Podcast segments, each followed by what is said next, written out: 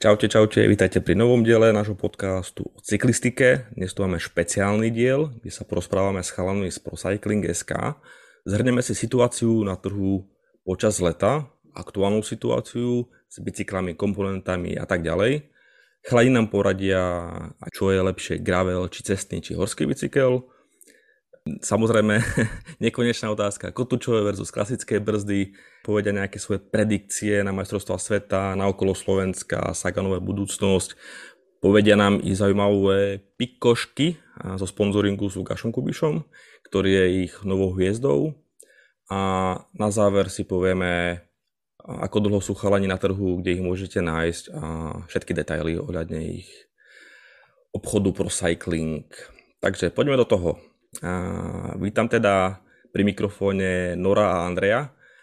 A chalani, viete sa nám predstaviť a povedať niečo o sebe? Uh, takže hovorím ja, Noro, ako aby ľudia vedeli, komu patrí ktorý hlas. Uh, ja som v podstate asi ten, ktorý som to celé odštartoval pred nejakými 15 rokmi. Uh, stále to nejako ťahám, vediem uh, spolu s ďalšími kolegami. A snažíme sa robiť veci čo najlepšie a tak, aby nás stále bavili. Tak by som to nejako zhrnul. Ahojte, ja som Andrej a s Norom pracujem už teda, myslím, že je to štvrtá sezóna, po tom, čo som úspešne opustil korporát a mám na starosti hlavne komunikáciu smerom von, niektoré zahraničné značky a celkovo online marketing v procyclingu. OK, super, díky chalani. A asi určite každý vie, že situácia na trhu s bicyklami tento rok bola tragická. Čakacie doby 6-7 mesiacov boli úplne šialené.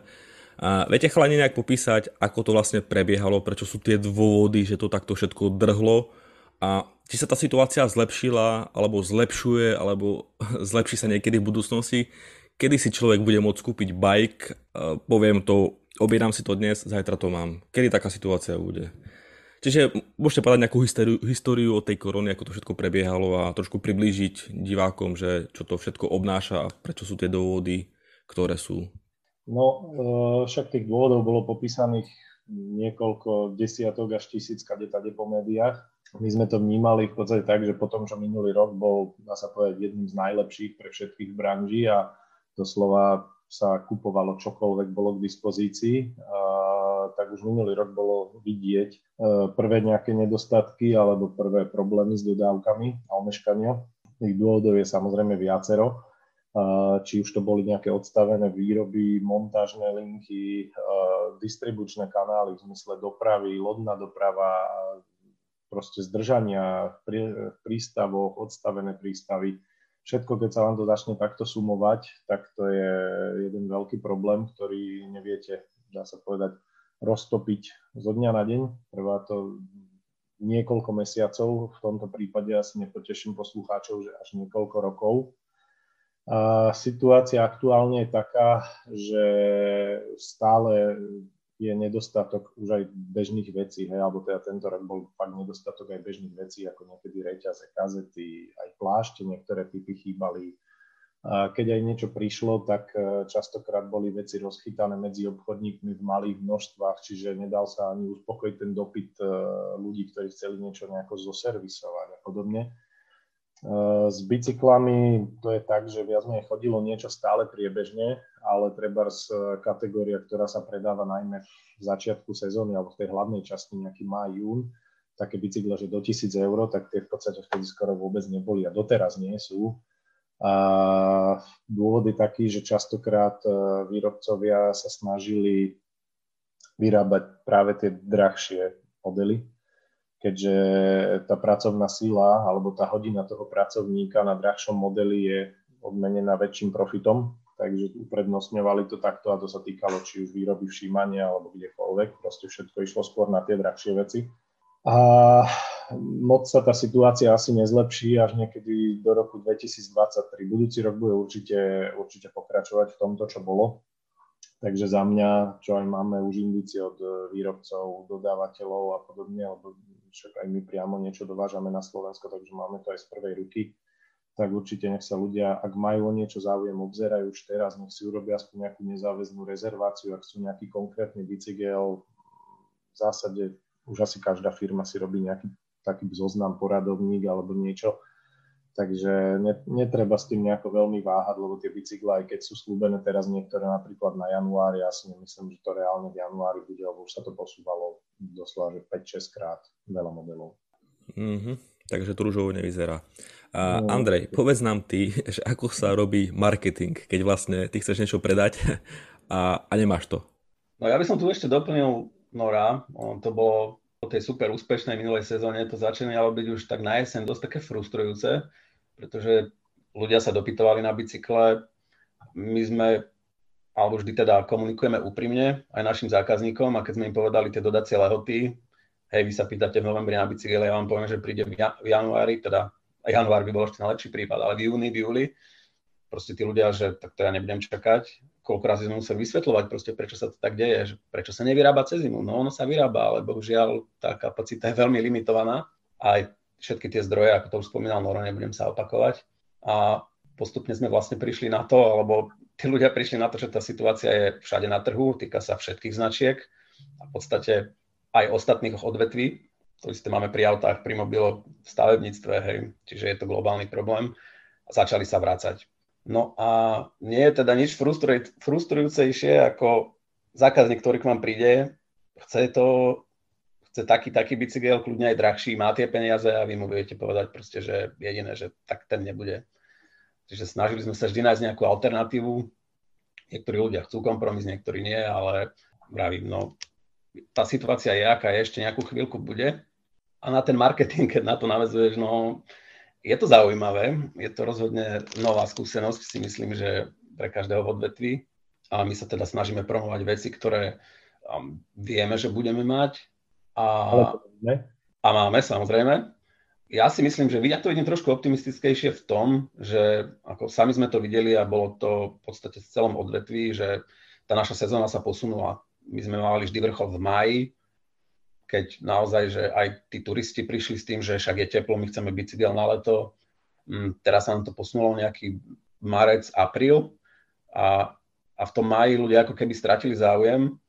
Dosť veľa bicyklov nám prišlo teraz, ešte nám dosť veľa bicyklov príde, takže si myslím, že tú budúcu sezónu začneme ako keby lepšie pripravení, lebo predpokladám, že nie veľmi veľa ľudí si kúpi bicykel na zimu. Sú samozrejme aj takí, ale to gro si myslím, že čaká do jary. Čiže tuto to vidím, tu vidím nejaké zlepšenie určite. No a vrajím, ten náš marketing aj celá tá komunikácia je postavená na tom, že snažíme sa byť úprimní. Samozrejme nemá význam promovať niečo, čo vieme už teraz, že nebudeme schopní dodať. Aj niektoré úspešné modely proste sme museli úplne odstrániť aj z e-shopu, lebo tí ľudia mali záujem, ale lepšie ho tam nevidieť, ako keď mu poviete, že no on proste nebude. Takže snažíme sa upriamovať na to, čo naozaj máme a bude a to, čo by ľudí mohlo zaujímať. A myslím ja, si, že... Ešte áno, ja len poviem to, že ten, ten záujem naozaj veľký, čiže sú to naozaj, že bicykle od tých lacnejších a celkom dobre sa nám predávajú aj proste top modely napríklad na elektrických sadách. Takže myslím, že ten, každý zákazník si u nás niečo nájde. Ja ešte by som doplnil k tomu, že ako štandardná sezóna vyzerá, tak e, tá väčšinou prichádza tak, že s prvým oteplením niekedy koncom februára sa ľudia začínajú preberať, takí tí aktívnejší. V apríli už je vidieť, že servis fičí úplne naplno. E, v máji najčastejšie bývajú také, jak som vravel, tie predaje tých bicyklov do 1000 eur, rôzne krosáky a podobne, aby ľudia mali viac menej výbavu na sezónu nachystanú. E, v júni to ešte tak pokračuje a potom zvyčajne nastáva taký, taký také ochladnutie hej, na to leto, alebo častokrát prišli potom v lete nejaké aj výpredaje alebo niečo, aby sa trošku povzbudil ten záujem. Respektíve už sa chystali obchodníci na ďalší rok, lebo im prichádzali zase nové modely na ďalší modelový ročník. Tento rok to bolo úplne špecifické, že vlastne február, marec boli úplne vystrelené, čo sa týka tržieb. Aj my sme sa tešili, že super, pokračuje to nejakým spôsobom, potom sa dodávky zastavili v apríli ešte ako tak bolo vidieť, že ľudia riešia, hľadajú, eh, aj sú ochotní robiť nejaké kompromisy. V máji, v júni, normálne, že prepad totálny, hej, že o polovicu sa dá povedať. A to isté potvrdzovali paradox, nie paradoxne, ale máme to podložené aj dátami z Google, hej, že aj vyhľadávanie vecí na Google alebo kľúčových slov padlo na polovicu, niekedy aj menej. Takže, takže bolo to také trošku šialené, že ten záujem ľudí úplne ochladol, aj keď nevedeli sa dostať k veciam, o ktoré mali ako taký záujem. Dobre, čiže záverom k tejto téme, keď chcem bicykel na jar budúceho roka, kedy riešiť kúpu? Aby som to nejak zladil časovo. Ja by som sa išiel spýtať už teraz. Ak mám niečo vyhliadnuté, jedno aká značka, ak mám svojho predajcu, ktorý viem, že s tou značkou robí, aspoň sa chodte spýtať, či ho má objednaný, či ho má potvrdený. Mm, hovorím, nezáväzne si ho zarezervovať. My od ľudí neberieme už rok žiadne zálohy aj na veci, ktoré nemáme akože k dispozícii. Ak ich máme objednané, zapíšeme do poradia, sme radi, že sa tým ľuďom vieme ozvať, ak medzi tým vyriešia niečo iné, nič sa nedieje, gratulujeme im aj k tomu, doslova poviem teraz, lebo, lebo nás teší aj to, že môžu ísť aspoň jazdiť, aj keď nie s bicyklom od nás ale určite sa pýtajte už teraz. Už teraz začínajú mať všetci potvrdené veci do výroby, aspoň nejaké dátumy, môžu sa posúvať, treba byť k tomu tolerantní, my ako obchodníci to v podstate nevieme ovplyvniť, častokrát ani dovozcovia nevedia nič ovplyvniť a všetci riešia, hľadajú, kde čo zohnať, tak aby aspoň niečo mali. Jasnačka. OK, takže informácie máme ako na kúpu bicykla. Poďme trošku ďalej. Často sa nás ľudia pýtajú, a aký je rozdiel medzi gravelovým, cestným, horským. Viete nejak všeobecne povedať plusy, minusy týchto bajkov a po prípade, ktorý sa kde hodí, alebo keď som nejaký rekreačný biker, čo odporúčate akú variantu. Keď rád mám cestu, asi je jasné, že je cesta, keď mám rád nejaké horské treky, asi horský, ale niečo medzi. Čo vy odporúčate nejak všeobecne takýmto ľuďom, čo vlastne nevedia povedať, aký typ jazdca sú a čo presne chcú? Tak, môžem by som začal s tým, že u mňa uh, je základná poučka to, že každý cyklista má potrebný počet bicyklov vždy N plus 1. Hej. Že je jedno, koľko ich mám, vždy sa ešte nejaký ďalší hodí na niečo ďalšie. Uh, ja osobne mám aj gravel, aj cestný, aj horský. Každý využívam trošku na niečo iné. A, a veľmi rád mám všetky bicykle, e, takisto aj keď si zoberiem napríklad e-bike e, od nás z požičovne. Ale ak teda človek má možnosť mať iba treba z jeden bicykel a nechce vyslovene chodiť do terénu, do ťažkého terénu, kde využije odprúženie, tak gravel je super, super alternatíva na to, že prejdete bežné šotolinové veci, viac menej máte posed ako na cestnom bicykli, vymeníte kolesa za nejaké hladšie plášte, máte z toho skoro plnohodnotný cestiak, e, takže za mňa jednoznačne gravel pre takýchto ľudí, ktorí chcú mať len jeden bicykel aj z priestorových možno dôvodov, alebo z toho, že by nevyužili všetky tri, e, že na to nemajú čas. Takisto na dochádzanie do práce, proste je to fakt taký univerzál, ale pritom paradoxne nie ste skoro o nič ukrátení. Akože dá sa na tom keby som to trošku nadniesol, uh, s cestnými kolesami ísť úplne pohodlne aj na nejaké cestné preteky. Ja by som k tomu povedal, no ja jazdím gravel už, myslím, že je to štvrtá sezóna a mám gravel ešte na Ultegrasade, keď ešte vlastne neexistovala GRX, ešte to Shimano nemali ani odpremierované. A ja som teda hlavne horský cyklista. My sa na tom vždy bavíme, že gravel je cestný bicykel pre horského cyklistu alebo horák pre cestného cyklistu. A je to podľa mňa super v tom, že naozaj je to dosť veľký univerzál, pokiaľ ten človek ne, nehodlá ísť do nejakého ťažkého terénu. Ja ho používam teda najmä na dochádzanie do práce, čo viem byť naozaj, že svižne a pomerne pohodlne po tých našich rozbitých cestách, krajniciach a často aj po chodníkoch. A ja som vlastne vymenil HT, teda neodpružený bicykel za gravel, práve preto, aby som mal cez zimu, aby som si vedel fakt, že pekne zatrénovať, keďže my tuto na dolniakoch malých Karpatoch toho snehu veľa nemáme a tá zima je dosť mokrá, vlhká, čiže traily boli úplne rozmočené, blatové, tak som proste jazdil po, po klasických lesných cestách alebo po asfaltkách a ten gravel mi naozaj otvoril takže možnosti, viem sa za hodinu si nedať kvázi pekný tréning, prejdem nejakých 20-25 km a prídem spokojný domov k manželke, čo teda určite oceňuje. A myslím si, že ten gravel si je okolo toho celkom taký hype, ktorým tomu, tomu možno aj trošku škodí, najmä keď vidím tie všetké videá, ako jazdia na tom na trailoch ľudia a nedaj Bože v nejakom flow traily v bike parku, akože ono sa to dá, ale pohodlné to podľa mňa rozhodne nie je. A myslím, že k tomu sa viem vyjadriť, lebo jazdím enduro aj závodne. Takže netreba úplne podľahnúť tomu všetkému a treba si to vyskúšať, presne ako Noro povedal, podľa mňa neexistuje zlý bicykel, je to vždy len o tom, že ten človek si vybere nevhodný bicykel pre seba. Čiže možno si urobiť nejaký prieskum, naozaj sa uvedomiť si, že čo jazdím, kde jazdím. Hej, keď viem, že jazdím na ceste, chcem cestiak, ktorý napríklad využijem aj cez zimu na nejakom, na nejakom štrku, šotoline. Môžem si kľudne kúpiť endurance cestiak, napríklad, ja neviem, mňa nápada Bianchi Infinito, X, e, tam dáte 32 plášte, teda 32 mm široké, tie sú naozaj pohodlné. Viete prežiť na tom pohodlne cez zim, celú zimu a možno vám ani netreba nič širšie, agresívnejšie, lebo to jednoducho nevyužijete. Čiže je to o tom, že naozaj treba si rozmyslieť pre tou kúpou, čo asi chcem, kde budem jazdiť a, a tomu prispôsobiť ten výber. Jasné, keď človek príde k vám, viete mu aj poradiť nejakú analýzu jeho predispozícií a podobne? Riešite aj takéto veci u vás na predajni? Alebo online? No, sa, samozrejme, to si, to si myslím, že je, že je úplne najväčšie pozitívum toho predaja face to face, alebo teda osobného, keď k nám príde niekto do predajne, vidí, že čo tam máme, vidí, že sa vyznáme. Naša prvá otázka je vždy, keď niekto príde s tým, že chcem bicykel, neviem aký, prvá otázka je, že dobre, tak nám povedzte, kde chcete jazdiť, ako ho chcete využívať a od toho už sa potom odvíja celý ten rozhovor. Hej. Máme aj požičovňu, tí ľudia si vedia požičať mm, bicykle a zistia, že či je to pre nich, nie je to pre nich. Potom sa ďalej bavíme o tom. Čiže ten proces je podľa mňa prudko individuálny a keď si človek keď človek asi tak vie, že čo chce a je ochotný si dať poradiť, tak mm, myslím, že to nebýva problém a tí ľudia od nás odchádzajú spokojní. OK, super. Tak, a máme tu ďalšiu tému, ktorá je Never Ending Story. Ľudia stále nevedia podľa mňa posúdiť, čo je ideálne, čo je neideálne a to je kotúčové brzdy versus klasické.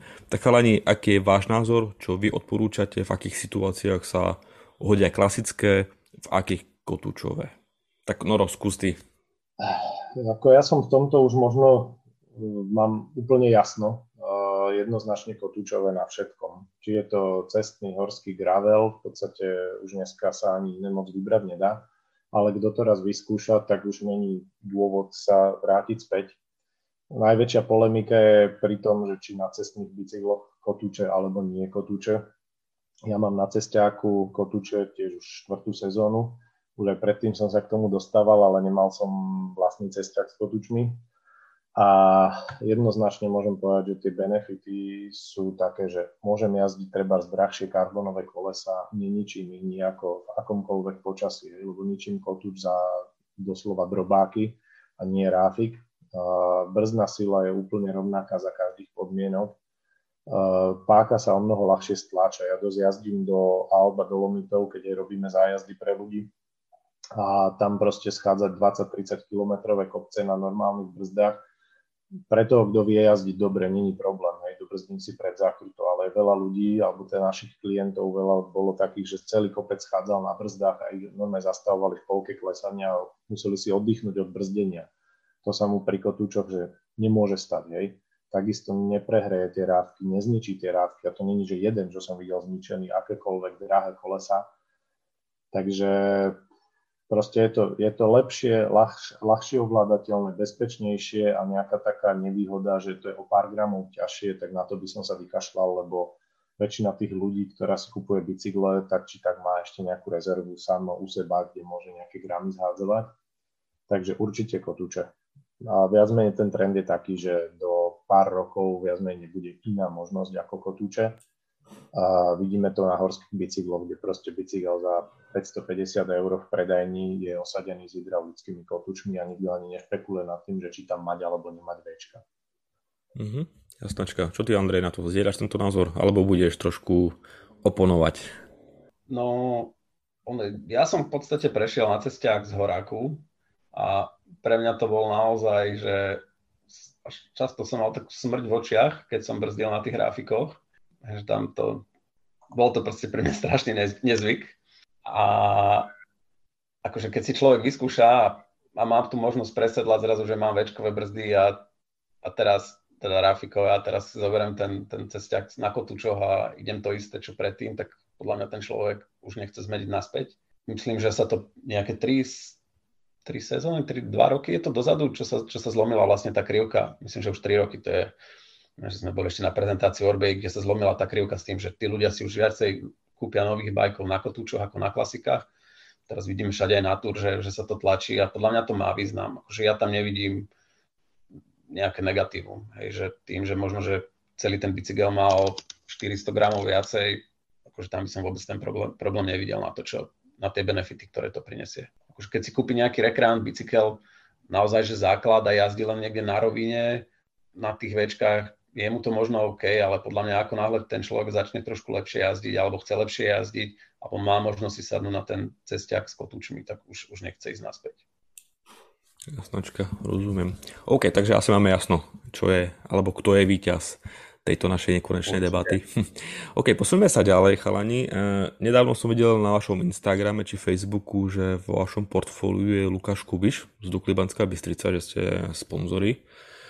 A viete povedať nejaké pikošky sú za kulisia, ako to presne funguje, ako, ako poviem ja, rekreačný cyklista, chcem byť sponzorovaný vami, čo preto musím urobiť, aby som sa dostal do takéto ligy.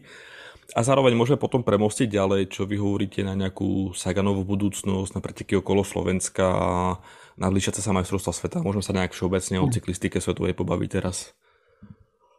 Tak ja poďme no. Ja by som upresnil, že my nie sme vyslovene nejaký sponzor Lukáša Kubiša, on má nejaké individuálne spolupráce s rôznymi firmami, jedna z tých firiem sme my. Zatiaľ sme mu dali nejaký materiál od firmy Ceramic Speed, aby trošku sme mu ušetrili pár vatov na časovkách. Vidíme, že to dá sa povedať, funguje. Lukáš je veľmi aktívny aj na sociálnych sieťach a veľa vecí robí by som povedal, navyše bez toho, že by sme ho o to museli prosiť, za čo teda sme mu aj vďační a určite by som tú spoluprácu s ním rád rozvíjal a podporil práve takýchto uh, cyklistov, ktorí si to vlastne PR vedia robiť aj sami, bez toho, že by som musel o to starať nejaký manažér, klub alebo čokoľvek. Čo podľa mňa je veľmi dôležité a odporúčam to všetkým aj možno mladším chalanom, ktorí sú výkonnostne dobre na tom, uh, si robiť aj nejaké takéto self-promo, potom si o mnoho ľahšie nájdu nejakých partnerov, ktorí im vedia zase s niečím pomôcť, či už materiálovo alebo finančne.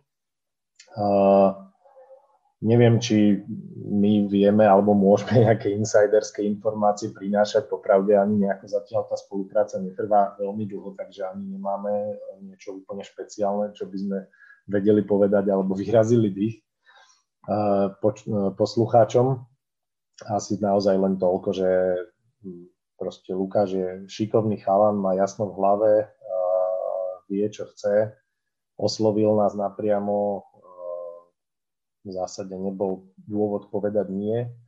A určite to budeme nejako ďalej rozvíjať a veľmi sa tešíme, že môžeme byť pri tom, ako on sám sa posúva stále o nejaký ten krôčik ďalej. A držíme mu v tom veľmi palce. Čo sa týka nejakej takej spolupráce, keby niekto, niekto bol amatérsky cyklista, čo má spraviť preto, aby, aby sa dostal k nejakej takejto podpore alebo akejkoľvek podpore, tak uh, za mňa nemusí byť ten cyklista poviem, najlepší hej, vo svojej kategórii, keď sa bavíme na nejakých junioroch alebo chalanoch 23 alebo niečo, ale práve častokrát to self-promo na či už sociálnych sieťach, na internete, ako je viditeľný, ako vie on ovplyvňovať viac menej ľudí okolo seba, akýmkoľvek spôsobom, pozitívne teda berme, dúfam, že nikto nechce ovplyvňovať negatívne mladých cyklistov, tak viac menej má dvere otvorené ku veľa spoluprácam, lebo častokrát tie výsledky nie sú úplne to, čo pomôže zviditeľniť toho, toho partnera technického, nazvime to tak v našich slovenských podmienkach, lebo málo partnerov vyslovene dáva nejaké finančné plnenie. Takže asi toľko k tomu, k tej spolupráci s Lukášom a možno bude lepšie sa o tom porozprávať niekedy v priebehu budúceho roka, keď aj nám sa to trošku nejak rozvinie a on bude k tomu vedieť niečo povedať a, a budeme to vedieť nejako sumarizovať. OK, super. Čiže za vás je veľmi dôležitý mindset toho jazdca, ako, ako sa správa, ako je nastavený tou mysľou. Tak, tak, tak. To je veľmi dôležitá vec a musí hlavne sám vedieť, kam chce smerovať a čo preto robí a ako, ako napreduje. Mhm, jasnačka.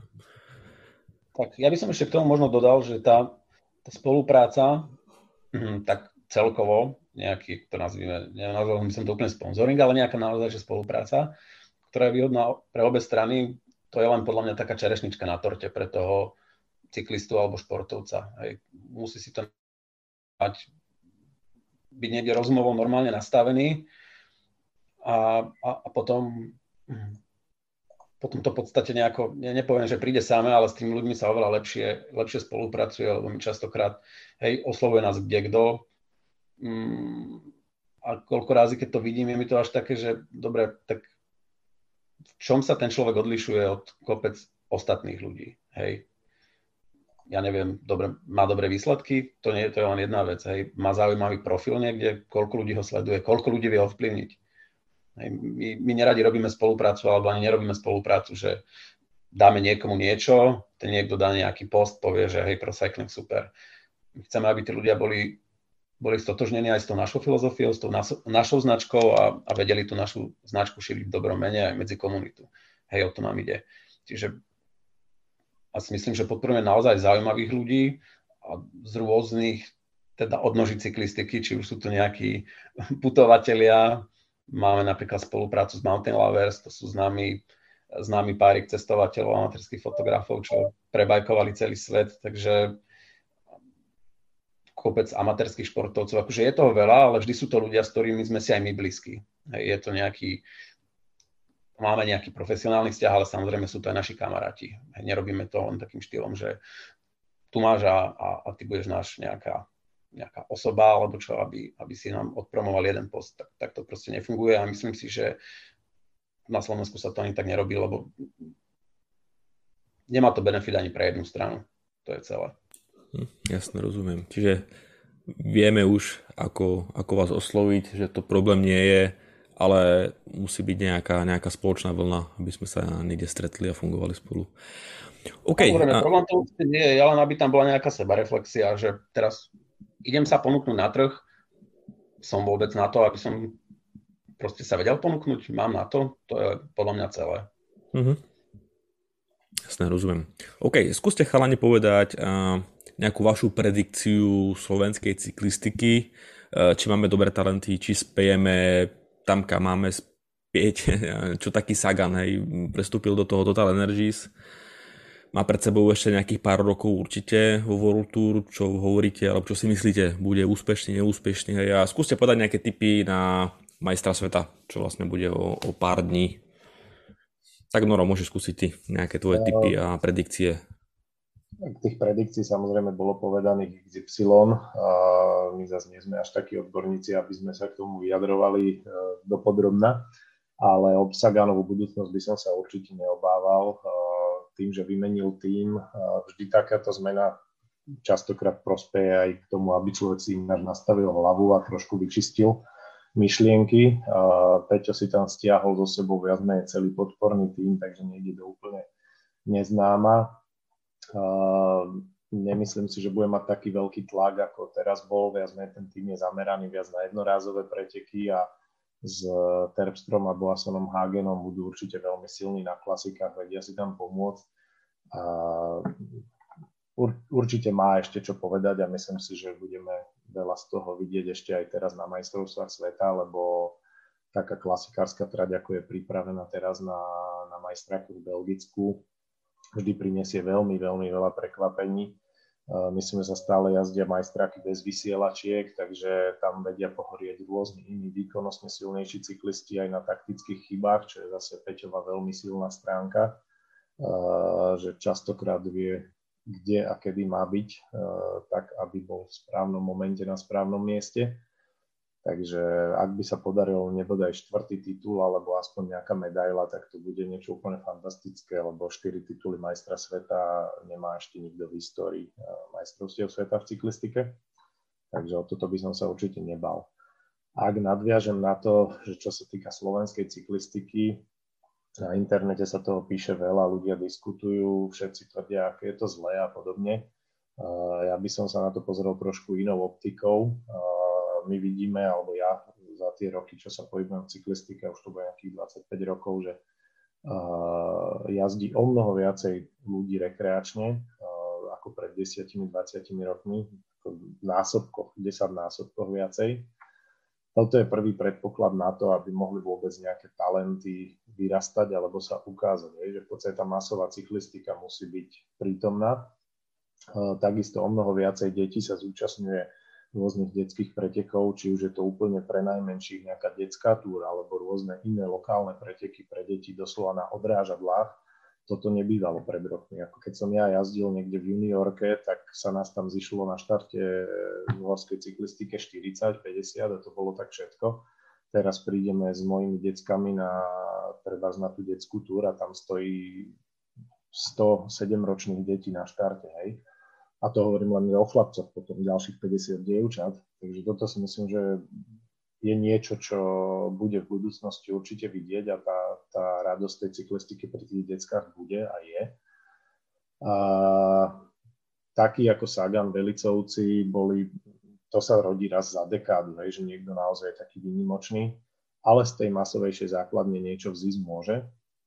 No a určite by som to nevidel ani tak čierne, čo sa týka aktuálnej výkonnosti mladých jazdcov Aktuálne na okolo Slovenska je myslím 22 Slovákov v štartovom poli, čo je za posledné dekády historicky najvyšší počet. Už ako silní sú, to je druhá vec, ale proste minimálne tam vedia byť a vedia to objazdiť.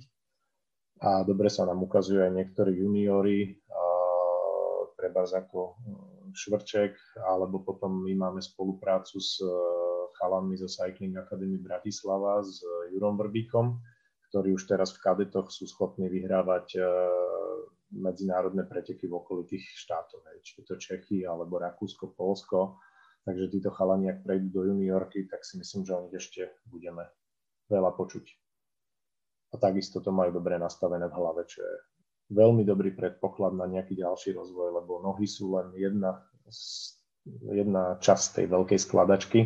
A takých, čo mali dobré nohy, takých bolo veľa, ale potom tá hlava nie dobre funguje a uh, nevedia sa posúvať ďalej.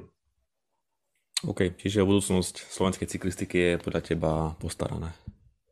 No, nepovedal by som, že postarané, ale ja by som to nevidel tak čierne, ako sa diskutuje niekde na internetoch, že tu skončí Sagan, skončí slovenská cyklistika. Akože to skončí v zmysle toho, že nebude možno tak v médiách uh, viditeľná, eh, však to bolo vidieť aj v minulých rokoch, alebo aj teraz to je vidieť, že keď sú to nejaké aj významné preteky, na ktorých sa Sagan nezúčastňuje, tak je to spomenuté iba okrajovo, čo je za mňa škoda. A pokiaľ tam Peťo štartuje, tak o tom vedia všetky médiá, rieši sa to, ľudia sú nešťastní z toho, že prišiel na 150. mieste v horskej etape, hej, pretože vôbec nerozumejú tomu, že on má tie priority niekde inde. A vyvíja sa to si myslím nejako a tá, tá členská základňa tých mladých e, detí e, sa stále zväčšuje. Je myslím si, že za posledné roky naozaj že najväčšia e, v porovnaní s tým, čo bolo fakt treba pred 20 rokmi. Tam vzniklo také, také vákum, že za, za sociku sa veľa športovalo, bolo, boli preteky rôzne, s mládežou sa lepšie pracovalo. Potom tam vznikla taká, taká diera v 90. rokoch, možno až niekde, ja neviem, po rok 2010, no a teraz zase posledných tých 10 rokov ja vnímam veľmi optimisticky, len tie decka musia dorazť. Niekto, kto uh, má teraz 12-13 rokov, tak to chvíľu potrvá, kým sa niekam vypracuje. Ale majú tu príležitosť, pretekov je stále viacej, uh, aj viacej trénerov býva, aj klubov je viacej, takže ja by som to nevidel tak čierne. Treba byť optimista. Jasnačka, rozumiem. OK, a môžeme pomaly prejsť k záveru, keďže už sme vykecávame sa pol hodinu a viac, tak aby sme nenudili našich divákov. A poďme záverom povedať, kde vlastne vás ľudia môžu nájsť, ak by sa chceli nejak poradiť, požičať si bike, skúsiť. Skúste povedať, či máte nejaké aktuálne akcie, čo chystáte, nejaké novinky tak to bude skôr nejaké marketingové odvetvie, odvetvie pardon. tak Andrej, skús nám povedať niečo viac k tomuto?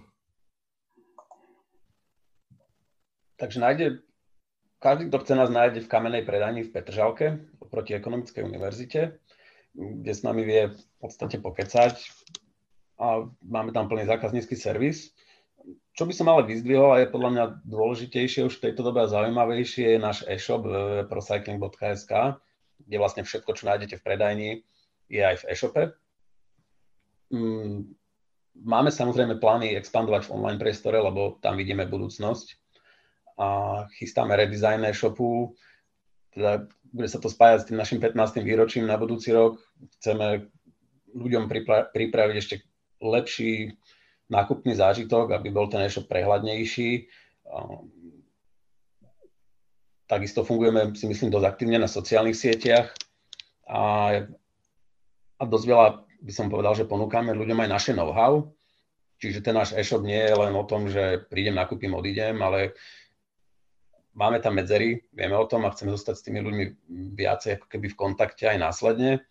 Či už keď len chcete nejaké informácie, niečo okolo know-how, videa, proste snažíme sa to držať živé. A čo sa týka teda akcií, ak teda to môžem spomenúť, tak samozrejme vždy ľuďom radi pomôžeme s nejakým výberom bicykla, nie je problém nás kontaktovať, ideálne cez e-mail. A z by som teda spomenul, chystáme začiatkom oktobra zaujímavý výpredaj, a tak by som to nazval, že flash sale, kedy budeme mať naše zaujímavé značky za polovicu. Čiže vravím preto, oplatí sa sledovať pravidelne naše sociálne siete alebo našu stránku, kde sa všetko dozviete. OK, chalani. sa dá prihlásiť na odber newslettera, kde okrem autorského obsahu uh, sa práve ako prvý, alebo dokonca ešte prednostne predtým, než sa niečo spustí, uh, zákazníci môžu dozvedieť, čo sa chystá a byť pripravení, prípadne majú nejakú ponuku, ktorá je ešte extra uh, skôr pre nich, nie len pre verejnosť. Teda okrem e-shopu sa snažíme robiť aj nejaké veci pre komunitu, aktívne podporujeme skupinu Roadbike Bratislava, kde v rámci Bratislavy spolu organizujeme tzv. social ride, to sú spoločné jazdy v pohodovom tempe na super asfalte tuto v pohraničí Rakúskom. A to isté sa snažíme v podstate aj počas zimy, kedy to už jazdenia je menej, pretože je skoro tma. Opäť nadviažeme na tradíciu našich úspešných štvrtkových večerov, kedy vlastne organizujeme besedy s rôznymi zaujímavými hostiami z odvetvia na ktorý je vlastne vstup voľný a tí ľudia sa môžu, e, môže tam prísť vlastne hocikto z ulice, by som to nazval. Hej, takže práve preto sa oplatí sledovať e, tie naše sociálne siete alebo prihlásiť sa do newslettera, kde sa, medzi, kde sa tieto informácie dozviete medzi prvými. Čiže vraj nie je to iba o tom predaji, ale snažíme sa niečo vrácať späť aj tej komunite a myslím, že sa nám to celkom dobre darí. Jasne, rozumiem. Čiže komunita je pre vás na prvom mieste a kto by mal záujem dozvedieť sa viac, pokecať, nejaké novinky, nejaké rady, tak určite odporúčate, alebo ja odporúčam, aby, aby za vami došiel. Dobre chalani, ďakujem veľmi pekne za rozhovor, bolo to super, kopec nových informácií. Ja ďakujem poslucháčom, že to s nami vydržali a s chalanými sa určite uvidíme v nejakom ďalšom diele. Ak by ste mali nejaké otázky, neváhajte kontaktovať info zavináč alebo Andrej, uh, obchod zavinač procycling.sk, hovorím dobre? Tak, obchod zavinač procycling.sk. OK, čiže neváhajte kontaktovať chalanov alebo nás a pri nejakom ďalšom diele sa určite vidíme. Ďakujem, držte sa, pekný deň. Čau, čau. Sme radi, aj my ďakujeme. Ďakujem za priestor a majte sa pekne.